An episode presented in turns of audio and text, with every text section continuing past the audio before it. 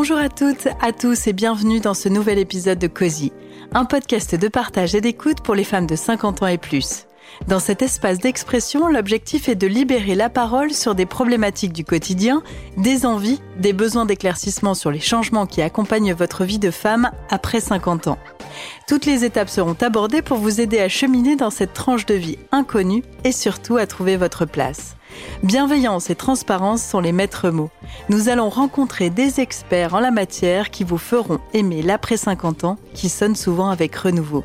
Alors bienvenue, je m'appelle Gaëlle et c'est parti pour le nouvel épisode de Cozy.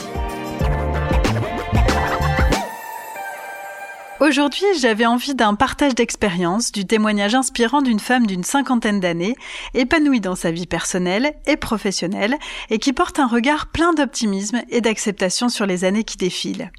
Sybille Kléber est chef d'entreprise, à la tête d'une agence qui représente des coiffeurs et des maquilleurs à Paris. Mannequin senior depuis 5 ans, elle a débuté en tant que mannequin au lycée et elle est revenue devant l'objectif à l'âge de 50 ans. Nous allons revenir sur son parcours, ses réflexions, sa vision du métier, sa vie de femme, un âge que l'on considère comme un entre-deux. Bonjour Sybille.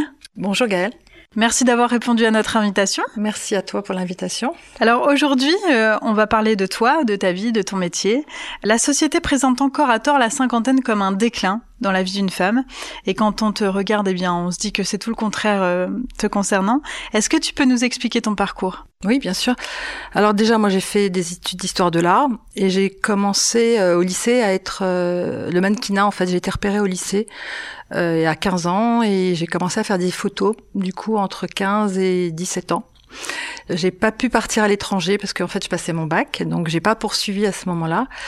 Et j'ai continué après des études d'histoire de l'art et je me suis mariée très jeune et j'ai eu un enfant très jeune, donc j'ai interrompu cette période qui était euh, surtout euh, bah de, il fallait vraiment s'investir. On le faisait pas. Je l'ai fait moi un petit peu comme j'avais des copines qui le faisaient comme du babysitting, mais à un moment donné on m'a dit ah faut partir six mois au Japon, faut partir six mois à Milan. Je n'ai pas pu le faire et du coup euh, voilà j'avais arrêté à ce moment-là. Et tu as repris plus tard Et j'ai repris, en fait, euh, oui, il y a 50 ans. Il y a 5 ans, en fait. Je me suis dit que c'était maintenant ou jamais, en fait. J'ai toujours été un peu dans ce milieu-là, puisque j'ai continué à travailler. Euh, j'ai été attachée de presse dans la coiffure. Et j'ai travaillé euh, comme euh, agent de maquilleur-coiffeur depuis 1999, où j'ai créé mon, ma société. Du coup, j'ai travaillé tout le temps dans l'univers de la beauté, de la mode. Et j'aime l'image, en fait. Et du coup, j'ai senti à un moment donné que c'était possible de revenir euh, le faire par rapport à, à l'évolution qu'il pouvait y avoir sur euh, sur les femmes de 50 ans et par rapport à l'évolution de l'âge des mannequins. J'avais essayé à 30 ans, mais c'était trop tard en fait. J'étais j'étais trop trop âgée, c'était plus possible. Et, euh, et là, j'ai essayé à 50 ans de revenir. Et alors, comment on se fait une place à cet âge-là? Dans l'univers du mannequinat En fait, il n'y a pas tellement de place. En fait, il n'y a pas tellement d'existence entre le mannequin. Euh, il y a une période qu'on appelle le mannequin classique, qui est 35-40 ans, et après, ça passe tout de suite au mannequin senior. Donc, il n'y a pas tellement de représentation des mannequins autour de 50 ans. Du fait, il n'y en a pas, puisque souvent, quand elles ont travaillé jusqu'à 35-40 ans, elles ont dû parfois, pour continuer à travailler, commencer à faire des injections, des choses comme ça, ou alors elles ont changé de, de métier avant, parce qu'elles sont parties dans d'autres directions. Donc il n'y a pas tellement de représentation euh, de mannequins. Là, il y a un retour possible parce qu'il y a plus de...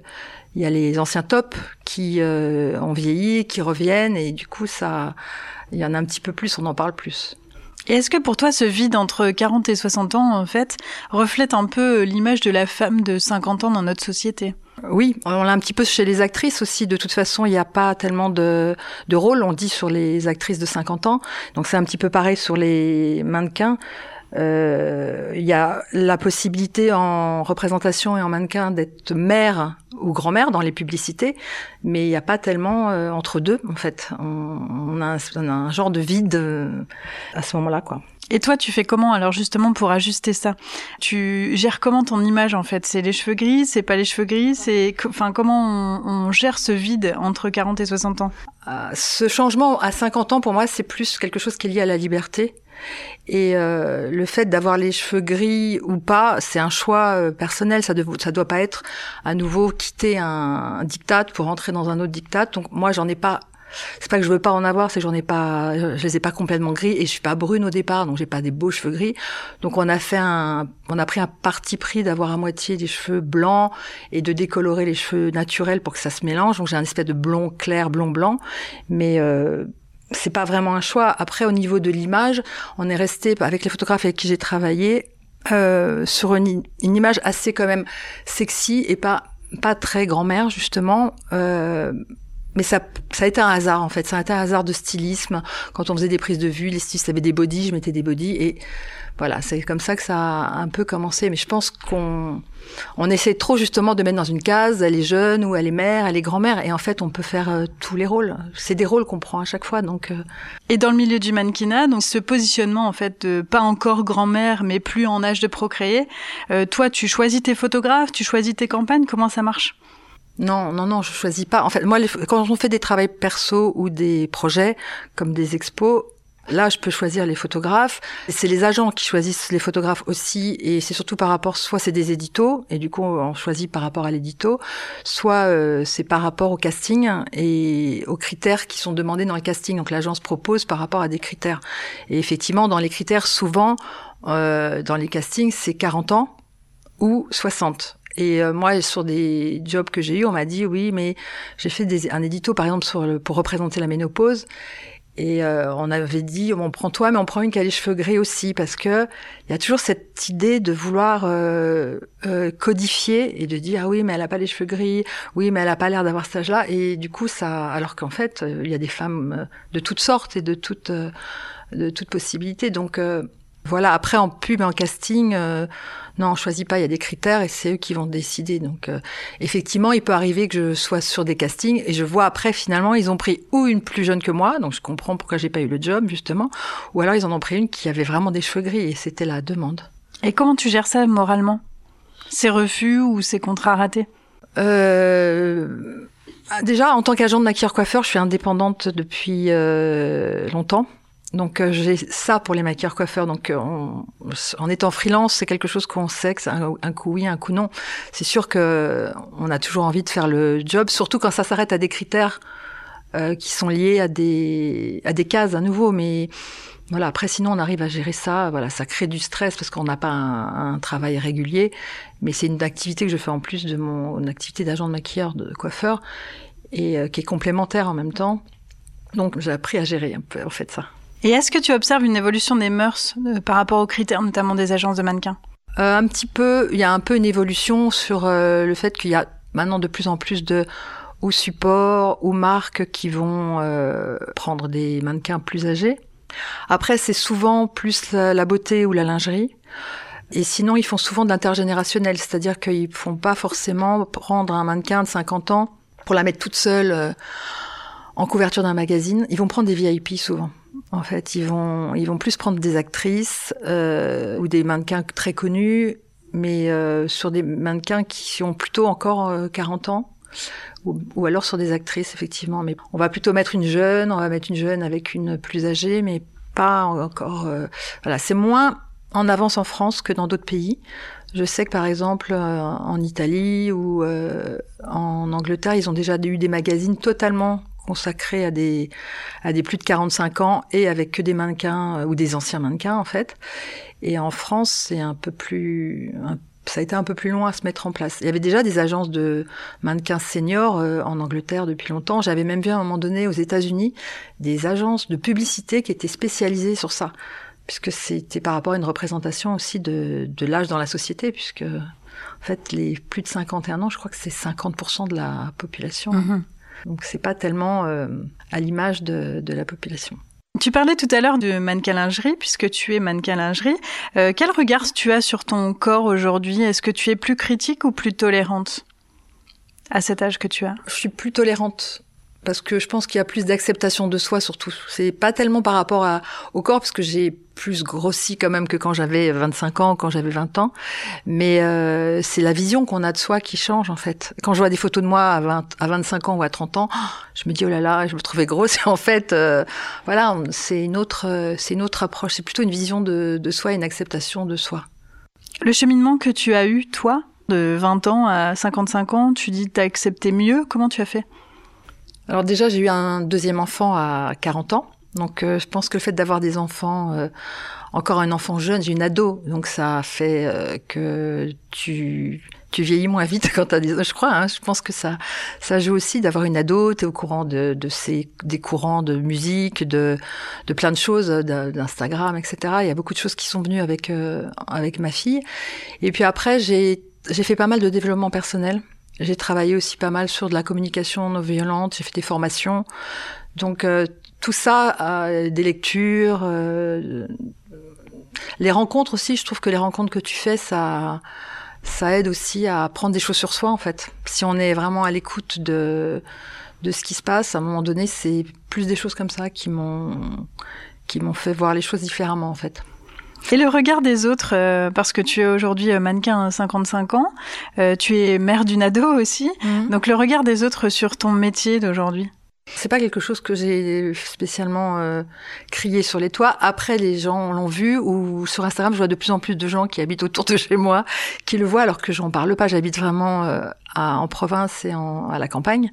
Et du coup, euh, j'en parlais pas. Euh, au niveau de mes amis proches, au départ, il y a eu, il y a eu une réaction un peu mitigée en fait.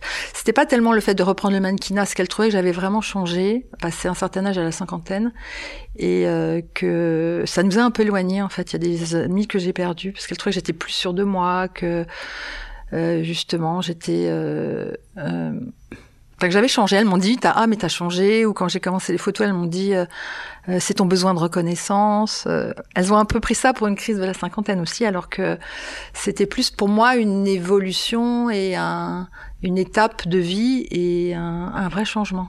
D'ailleurs, je me suis fait tatouer à 50 ans pour la première fois et je me suis fait tatouer un, une libellule qui est un animal totem en fait et qui est le symbole du, du changement. C'était assez rigolo, mais je l'ai fait quasiment euh, le, enfin vraiment le mois de mes 50 ans. Donc il y a eu un espèce de déclic à ce moment-là. Une prise de conscience. Une prise de conscience de me dire que en fait, c'était maintenant ou jamais. Ma fille, elle, va avoir 16 ans, euh, elle a son chemin, on commence à parler de ses études, etc.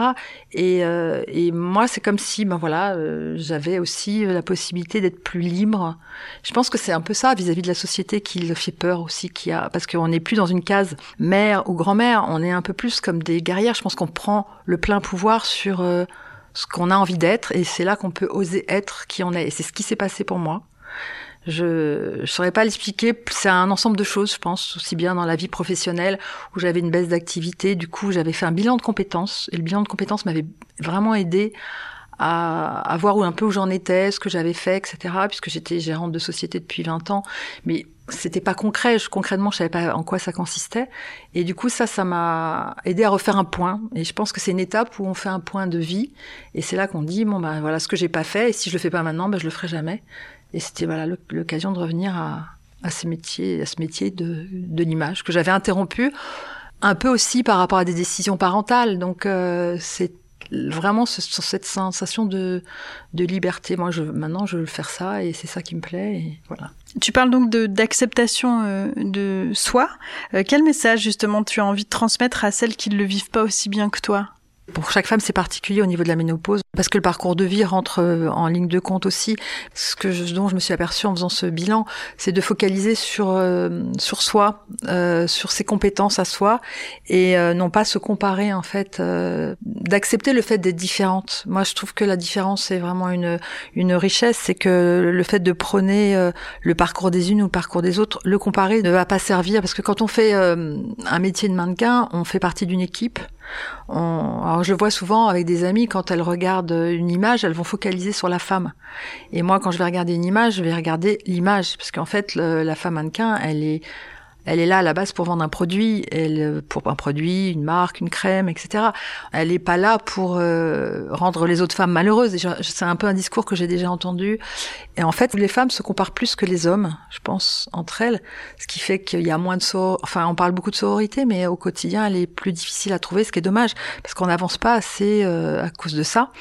Et que, en fait, c'est comme... Euh, moi, j'aime bien cette comparaison avec la cuisine. Moi, quand je regarde Cyril Lignac faire de la cuisine, euh, je m'inspire, mais je me je me compare pas. Je me dis pas, ça me rend pas mal en me disant ah non mais je cuisine pas aussi bien que lui ou je suis pas aussi voilà. Et on est toujours sur le physique, le mannequin, alors que mannequin c'est aussi de l'on est choisi par rapport à un rendu en photo. C'est pas une question de beauté, c'est une question de rendu en photo ou de charisme, d'endurance par rapport à des choses qu'on va demander ou des ou des journées euh, des journées longues, etc. Mais c'est pas euh, que lié au physique et c'est pour vendre un produit et c'est plus pour inspirer. Il faudrait voir ça comme quelque chose d'inspirant.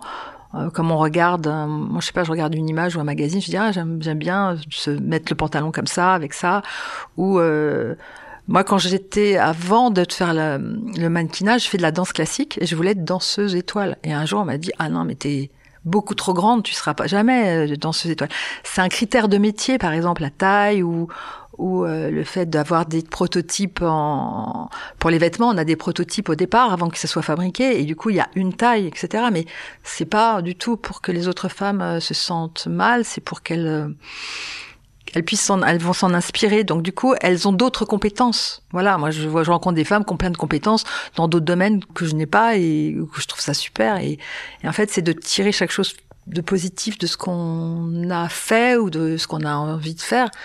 Et moi, j'aime bien peindre aussi, par exemple, mais euh, je vais pas me comparer à voilà d'être euh, moins en moins en comparaison. Ça permet de s'accepter mieux soi et de du coup s'occuper de soi. Et le regard de ta fille, qu'est-ce qu'elle en pense? Ah, ma fille, elle aime beaucoup suivre ça. Ça, ça l'amuse, ma fille. Elle, euh, elle me soutient. Bah, c'est mon, c'est mon premier soutien. Et quand elle te voit en photo dans les magazines? Elle a un œil très critique, en fait. C'est la plus critique aussi, mais euh, euh, non, non. Puis elle, elle est très à jour de tout ce qui peut se faire. Elle m'apprend des trucs, même pour les réseaux sociaux, parce qu'au début, pour les stories, pour les trucs, tu devrais pas faire ci, tu devrais pas faire ça. voilà, c'est. Non, non, mais elle est elle me soutient, elle trouve ça chouette que j'ai pu euh, recommencer à, faire ce que j'aimais en fait. Tout à l'heure, tu parlais de crise de la cinquantaine. Quand on te dit que tu as fait une crise de la cinquantaine, tu réponds quoi? Ça me fait ça me fait sourire en fait parce que je sais pas, je vois pas ça comme une crise, mais effectivement, il y a eu cette, histoire de, tatouage. C'est plus une crise de libération, je dirais, où c'est un un symbole euh, de changement. C'est un peu une reconquête une reconquête de soi en fait. C'est qu'à un moment donné, j'ai eu cette prise de conscience à un moment donné qu'il y a beaucoup de choses que j'avais décidées pour faire plaisir euh, aux autres ou parce que j'avais euh, on fait beaucoup de choses aussi par rapport à ses enfants. Et, euh, et puis aussi, euh, on s'aperçoit qu'on a fait parfois des choix dans la vie par rapport à, ce que les autres vont en penser, par rapport à... On va pas oser Moi, j'avais déjà déménagé en Belgique à un moment donné. J'avais fait des allers-retours entre euh, Paris et la Belgique. Il y a des choses que j'avais mis en place, mais toujours par rapport à mes enfants. C'était pour les études de mon fils. Euh, J'étais partie à la campagne aussi pour euh, une meilleure qualité de vie pour ma fille, etc. Donc, à un moment donné, euh, on, dit, on se dit que c'est, alors c'est pas la crise comme euh, dans ce film-là avec Maria Pacôme, mais quelque part il y a un peu de ça, il y a un peu un côté, euh, euh bah, c'est le moment ou jamais de penser, de penser à soi et de de se reconnecter à soi. Et le regard des, hommes sur ce mannequinat à plus de 50 ans.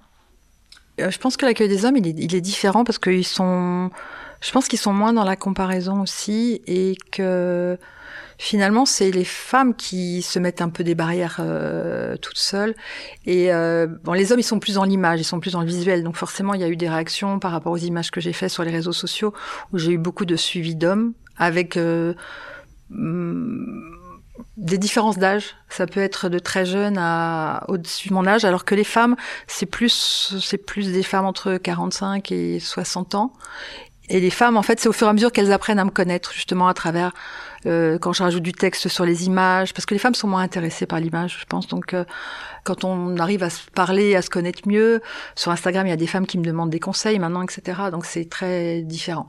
Par contre, sur les réseaux sociaux, par rapport aux messages des hommes, j'ai bloqué les tous les DM en fait des des réseaux sociaux parce que je recevais beaucoup de messages.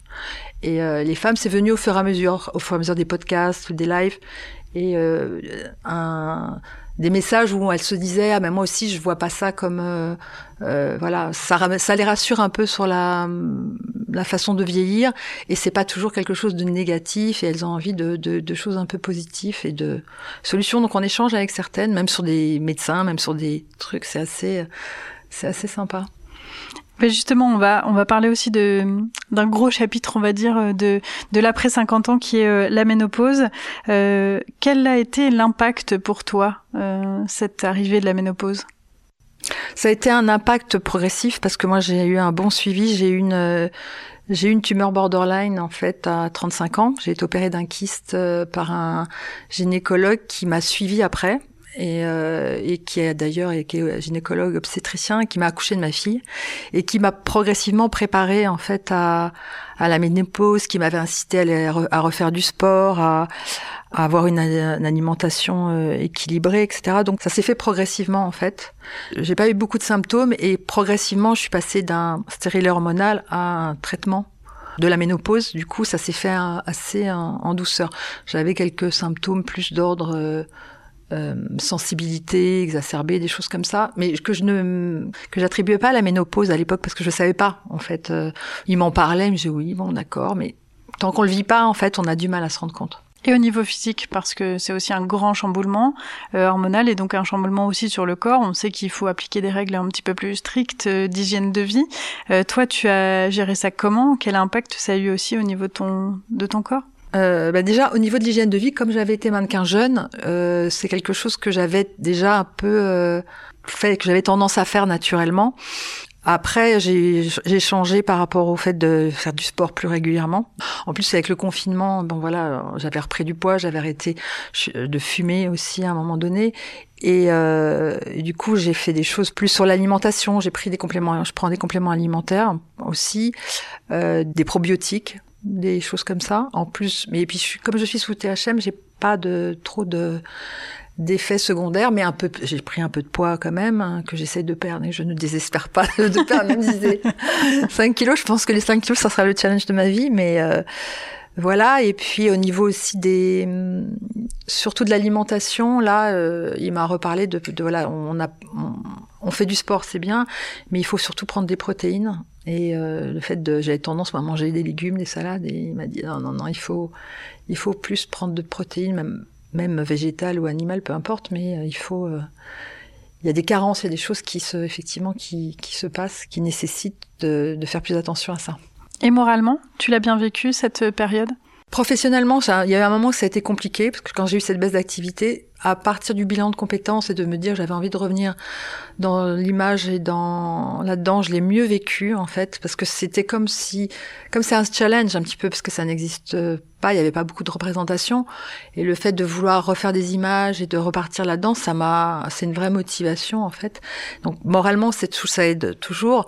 Et puis j'ai fait euh, je fais du pilates, je fais de la du yoga et euh, ce genre de choses. Et euh, surtout le le sommeil en fait le sommeil est important. Je me suis aperçue que j'avais besoin d'un certain nombre d'heures de sommeil et que j'avais besoin de m'accorder ça et que voilà donc ça c'est pour moi un des tips c'est de dormir aussi qui euh, moi si je dors pas 7 heures ça il y a quelque chose qui va pas. Le corps a besoin de d'un repos Puisque tu parles de sommeil, d'alimentation, d'équilibre alimentaire, euh, quels sont tes conseils pour nos auditrices pour estomper euh, les marques du temps? Déjà, le premier, c'est de l'accepter. En fait, je pense que c'est ça la première chose. Après, sur des conseils euh, vraiment tips, moi j'ai toujours fait ça et c'est le démaquillage systématique de euh, matin, soir surtout, de même si je suis pas maquillée la journée, de me démaquiller. Déjà parce que ça permet de prendre soin de soi, donc ça permet une reconnexion à soi, ça permet de se poser et de s'occuper de soi. Euh, de la même manière qu'il y a des les massages de corps, les massages à sec euh, avec des brosses sur le corps, c'est quelque chose où on se reconnecte à soi. Et j'utilise aussi des eaux florales, des hydrolats le matin pour que je mets en pulvérisation sur la, des, des eaux de en compresse, que je mets au frigo et après que je mets sur les yeux par exemple. Et euh, j'ai changé aussi, j'ai enrichi un petit peu le, le, rituel. Avant, je mettais une crème de jour le matin. J'ai mis un sérum avant, une crème, et je remets de la crème le soir. Et par contre, euh, comme j'habite aussi dans le sud, et la dermato me le disait, et euh, c'est quelque chose que je fais, c'est vraiment de, depuis longtemps, c'est de la crème solaire mais euh, 50, mais quasiment toute l'année. Parce que ça, au niveau de, de la peau, il y a bien un affaissement euh, de l'ovale du visage, etc. Donc il faut un peu plus euh, nourrir. Euh, et le sommeil aide aussi beaucoup, parce que moi je vois quand je dors pas, le maquillage ne tient pas. Enfin, il y a vraiment des, des effets sur la peau qui sont, qui sont importants. Et je devrais boire plus, il faut boire aussi. Et, et des choses comme ça. quand on est mannequin jeune, on nous le dit. Les agents de mannequin sont un peu nos mamans quand on a 15 ans et disent dormir, il faut boire. Voilà, c'est ce genre de choses. Donc que j'ai fait maintenant et je pense que j'en ai gardé le bénéfice de l'avoir fait pendant toutes ces années. Et de ce fait aussi, je pense qu'on se maquille moins. Je pense qu'il y a moins de maquillage quand on est plus âgé parce que ça marque vraiment le maquillage vieillit en fait. Quand j'étais jeune, on me maquillait énormément, mais à 15 ans, j'avais l'air d'en avoir 25 et euh, euh, maintenant, à, l'inverse, en fait, moins on est le maquillage vieillit toujours, moins on est maquillé et plus on, on a de, je pense, de fraîcheur en fait.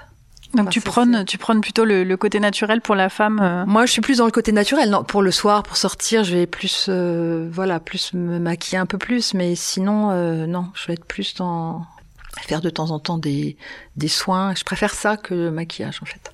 Et alors, ce serait quoi ta routine, du coup? Est-ce que tu peux nous expliquer ce que tu fais quotidiennement pour entretenir ta peau? Alors le matin, je alors déjà je prends mon café. Ça c'est une routine qui fait partie de mon bien-être. Alors je vais en parler, c'est que je me lève un peu plus tôt, dix minutes plus tôt. Je prends mon café au lit et je me recouche avec mon café. Je reste dix minutes de plus au lit et je bois mon premier café au lit. Et après, quand je suis euh, douchée, je fais donc une, des compresses de, ou un vaporisateur d'eau florale. Après, je mets un sérum et euh, une crème euh, hydratante ou une crème, euh, et même parfois une crème solaire par-dessus. Et un tout petit peu de fond de teint ou de crème teintée au pinceau pour ou parfois que je peux que je mélange avec la crème hydratante pour le teint en fait juste pour un peu unifier le teint la seule chose que j'aime moi dans le en fait c'est juste d'unifier le teint et puis après de mettre juste un peu de mascara et un gloss c'est tout et le soir je démaquille deux fois en fait. Je maquille avec une eau et après avec un démaquillant moussant en fait avec une petite brosse douce et avec un rinçage à l'eau et éventuellement une eau florale également ou un, spray d'eau minérale, un sérum encore ou, euh, ou une crème. J'ai un peu plus de la flemme le soir de mettre la crème parfois, mais j'essaye de me mettre sur ce rituel-là parce que je sens la différence le matin euh, au niveau de la peau. Puis moi j'ai quand même une peau sèche, donc euh, j'essaye de, de faire ça et et ta routine euh, sportive ou? Je vais, à je vais dans une salle de sport où je fais euh, soit euh, quand il y a des cours, je fais des cours de pilates, euh, ou sinon je vais, je fais des entraînements avec des machines, un petit peu du vélo, du de l'elliptique.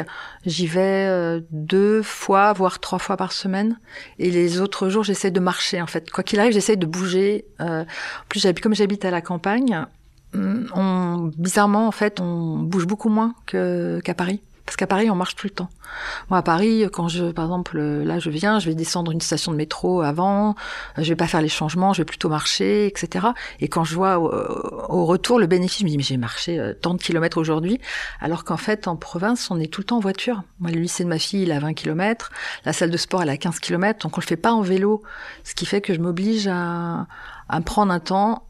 Euh, on commence plutôt aussi le matin, donc euh, euh, j'ai du temps pour aller au sport le matin avant que mon travail commence euh, quand je suis euh, en tant qu'agent. On commence plutôt dans ce milieu, plutôt vers 10 heures, donc j'ai le temps entre 8 heures et 10 heures d'aller à la salle de sport. Et je vois à Paris, j'en fais moins. Hein. C'est sûr qu'à Paris, je fais moins de sport, mais je marche. Donc oui, ça compense quoi. Oui, ça compense. À Paris, on peut marcher, on peut prendre des escaliers, on peut. à la campagne, on, je limite les déplacements, mais on est on est en voiture quoi. Très bien. Et pour finir, qu'est-ce que tu dirais ou quel conseil tu donnerais à la jeune femme que tu étais à 25 ans? Voilà, 25 ans. Euh, à 25 ans, j'étais déjà maman et j'étais déjà divorcée. Mais euh, euh, c'est fou ça. Ben, je dirais qu'il faut croire en ses rêves. Et puis, il faut croire en soi, en fait. Faut pas douter de ses capacités. Parce que finalement, avec le recul, on se dit, mais le temps perdu à ne pas avoir cru en soi ou pas avoir osé faire des choses, et, euh, et ça, c'est vraiment euh, la leçon que j'en ai tirée, en fait. Merci beaucoup, Sybille. Merci à toi. C'était très agréable d'échanger là-dessus. Merci d'avoir partagé un peu de temps avec nous pour nous rappeler qu'il faut faire bouger les codes et qu'apprendre à se connaître, c'est ce qu'on peut faire de mieux pour soi, à tout âge, mais encore plus passé la cinquantaine. Il y a une différence entre être belle aux yeux d'une société remplie de critères et se sentir belle. Alors choisissez la deuxième option, mesdames, et déculpabilisez. Il n'est jamais trop tard pour agir et assumer son âge. Je vous retrouve très vite dans un nouvel épisode de Cozy.